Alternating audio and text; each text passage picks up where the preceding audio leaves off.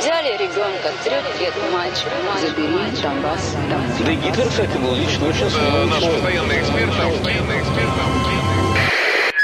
Русский фейк. Иди на... Розвінчуємо російські фейки, які прагнуть зламати наш дух. З експертом детектора медіа Вадимом Міським на українському радіо. Вітаю! З вами Вадим Міський, і ми знову починаємо розбиратися у ворожій брехні, розбирати її на атоми, різноманітні фейки, вкиди і відправляти їх у слід за російським кораблем. Для чого ми це робимо? Щоб не потрапити на вудочку пропагандистів, тому що очевидно війна відбувається не тільки за території, а і за наші з вами уми. Тому знати фейки в обличчя це бути озброєними в інформаційній війні. Звісно, там, де є така можливість, ми на прикладах будемо розбирати характерні стандартні прийоми російської пропаганди і таким чином вчитися розрізняти маніпулювання, шахрайство і дезінформацію самостійно. Пропагандисти поширюють інформацію, нібито українські війська вбили російського журналіста Ростислава Журавльова касетними боєприпасами, які надали Сполучені Штати Америки. Ця історія досить нашуміла, адже міжнародні організації, а саме Міжнародна федерація журналістів і ЮНЕСКО, висловили занепокоєння щодо загибелі Журавльова і закликали провести розслідування обставин його смерті. При цьому пропагандиста Журавльова назвали журналістом ці міжнародні організації, і фактично у такий спосіб вони підхопили риторику меседжі російської пропаганди. І пікантності цій ситуації додає те, що російська пропаганда наперед анонсувала такі заяви з боку міжнародної спільноти. Давайте розберемося, що ж сталося. Отже, 22 липня пропагандист кремлівського видання Ріа Новості Ростислав Журавльов загинув на тимчасово окупованій частині Запоріжжя. Журавльов був одним із провідних російських так званих воєнкорів, які супроводжували російську війну в Україні. У липні минулого року він отримав навіть спеціальний приз російської премії Золоте перо за сміливість цитую при виконанні журналістського обов'язку. За словами росіян, Журавльова нібито убив осколок касетного боєприпасу, який власне отриманий був Україною за їх версією від Сполучених Штатів Америки. Він приїхав на тимчасово окуповану територію Запоріжжя саме для того, аби знімати про касетні боєприпаси свої журналістські матеріали. Травми різних ступенів тяжкості тоді ж отримали фотокореспондент пропагандистського видання Ріа Новості Костянтин Михальчевський, а також кореспондент «Ізвєстій» Роман Польшаков і телеоператор Дмитро Шиков. 24 липня Міжнародна і Європейська федерації журналістів поширили заяву, у якій назвали Ростислава Журавльова журналістом і закликали розслідувати його загибель. Також із приводу загибелі Журавльова висловила занепокоєння і генеральна директорка ЮНЕСКО Одре Азуле, яка закликала сторони конфлікту, це цитата, дотримуватися норм міжнародного гуманітарного права, включно із резолюцією 2222 Ради безпеки ООН про захист журналістів, представників медіаструктур та пов'язаного з ними персоналу в умовах конфлікту. Насправді ж інформація про те, що Журавльова убили саме касетними боєприпасами, є лише на тих каналах і спільнотах, які поширюють проросійську риторику у соціальних мережах. Жодних достовірних доказів цього у них, звісно ж, не представлено. І крім того, Журавльов він брав особисту участь в агресії проти України. Це, до речі, доведено було численними фото зі зброєю, нацистською символікою, яку він носив на собі, а також його дописами в соціальних мережах неодноразовими. Цей чоловік працював на Ріа Новості, державній новинній агенції російській, і тому фактично він був пропагандистом. Про це міжнародній спільноті нагадав медіарух України після того, як щодо ситуації висловилася генеральна директорка ЮНЕСКО, повторивши штампи пропагандистів. Також кілька штрихів із біографії Журавльова у 2014 році він брав участь у російському вторгненні в Україну та захопленні Донецької обласної державної адміністрації. Дані про це є у відкритому доступі. Ви можете самі їх знайти в інтернеті. Він навіть сам викладав фотопідтвердження у своїй сторінці в інстаграмі. Е, крім цього, Журавльов публікував фотографію статті в російській газеті про те, що він поїхав в Україну як репортер, але цитую проміняв олівець на автомат і став одним із перших росіян, які воюють в так званому Апалченії. Це його особисті слова. Також цей пропагандист неодноразово публікував фотографії зі зброєю. Він позував з нею військовою технікою, символікою незаконного збройного угруповання ЛНР. Е, яке, до речі, ніде в цивілізованому світі так і не було визнане. У 2022 році Журавльов знову приїздить до України і уже говорить, що він є репортером і воєнкором.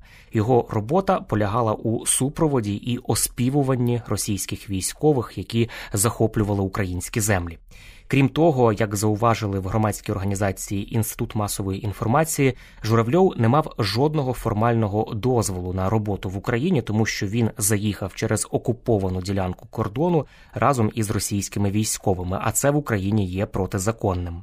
На одязі своєму він носить символіку російського вторгнення в Україну, літеру Z і логотип е, угрупування Вагнер, і повністю підтримує дії Росії в Україні. У своїх дописах Журавльов прославляє російську перемогу, як каже він сам. От поширюючи подібні меседжі про те, що Україна, начебто, вбиває журналіста, який насправді не журналіст, а пропагандист, вбиває його зовсім не Україна і не касетними боєприпасами, як це хоче видати російська пропаганда.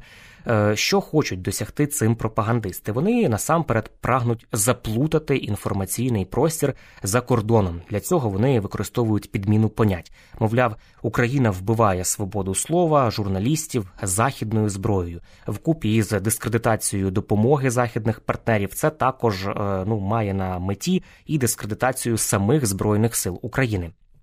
Ситуація із Журавльовим є ще одним прикладом того, як легко поширюється бездоказова інформація росіян у міжнародному просторі. Навіть е, високопосадовці міжнародних респектабельних організацій можуть купитися на такі пропагандистські прийоми, і Росія може їх переконати, що їхні тези є правдивими. Тут варто також нагадати, що від початку повномасштабної війни в Україні загинули загалом 65 медійників, і їхні історії теж заслуговують уваги світової спільноти. Е, на жаль, цієї уваги значно менше ніж до тих кейсів, до яких привертає увагу Росія.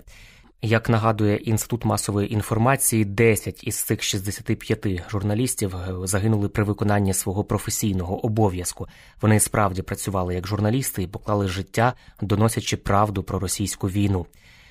Ми дуже просимо не прирівнювати життя цих сміливих людей до життя російського пропагандиста, який є співучасником воєнних злочинів Росії, наголошує інститут масової інформації, і ми приєднуємося до цього заклику.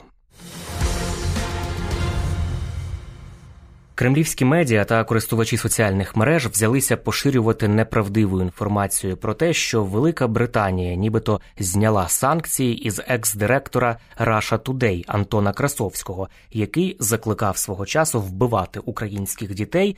Нагадую за що топити дітей у річці, якщо дитина скаже, що москалі окупували Україну. Ось у таких новинах про те, що Британія зняла із цього пропагандиста санкції, начебто російський агітпроп пише, що таке рішення можна знайти на сайті уряду Великої Британії. І пишуть, що це не поодинокі рішення, начебто слідом за Тіньковим. Е, ці санкції знімаються із пропагандиста Раша Тудей Красовського. Навіть пропагандисти пропонують дати йому титул лорда, і війна, начебто, тоді скінчиться. Такі дописи можна знайти у Твіттері. Після поширення такої інформації видання StopFake вирішило перевірити, чи справді Велика Британія зняла санкції з Красовського, і виявилося, що це дійсності не відповідає. На офіційному сайті уряду Великої Британії 21 червня цього року дійсно з'явився документ, в якому йдеться про те, що Антона Красовського виключають із санкційного списку, в якому він значився під номером 16020. Утім, як виявилось, у цьому ж документі зазначили і причину такого рішення. Справа в тім, що екс-директора Russia Today помилково внесли двічі до санкційного списку під номером 1620 і під номером 14715. У зв'язку із цим уряд Великої Британії прибрав дублюючі рішення, про що і повідомив на офіційному сайті. Зазначений запис 16 тисяч 20, е, він повторюється, і через це його було видалено із зведеного списку. А оригінальний запис на Антона В'ячеславовича Красовського під номером 14715 залишається в консолідованому списку санкційному Великої Британії, і як раніше цей персонаж підпадає під заморожування активів та санкції за трастові послуги. Йдеться у документі, розміщеному на сайті уряду Великої Британії.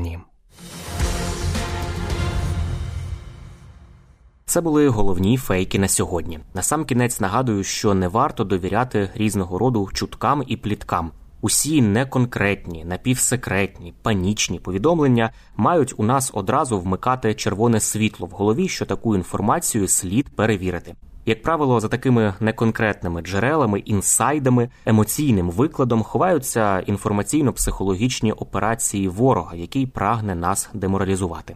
Довіряти ми можемо офіційним повідомленням української влади і новинам авторитетних медіа, наприклад, суспільному мовленню. І не забуваємо, що від нашої із вами поміркованості і зваженості при поширенні різного роду інформації, а ми це робимо щодня у розмовах із друзями чи в соціальних мережах, зрештою залежить успіх всієї країни в інформаційній війні. З вами був Вадим Міський. До зустрічі. Русский фейк. Иди на... Розвінчуємо російські фейки, які прагнуть зламати наш дух. З експертом детектора медіа Вадимом Міським на українському радіо.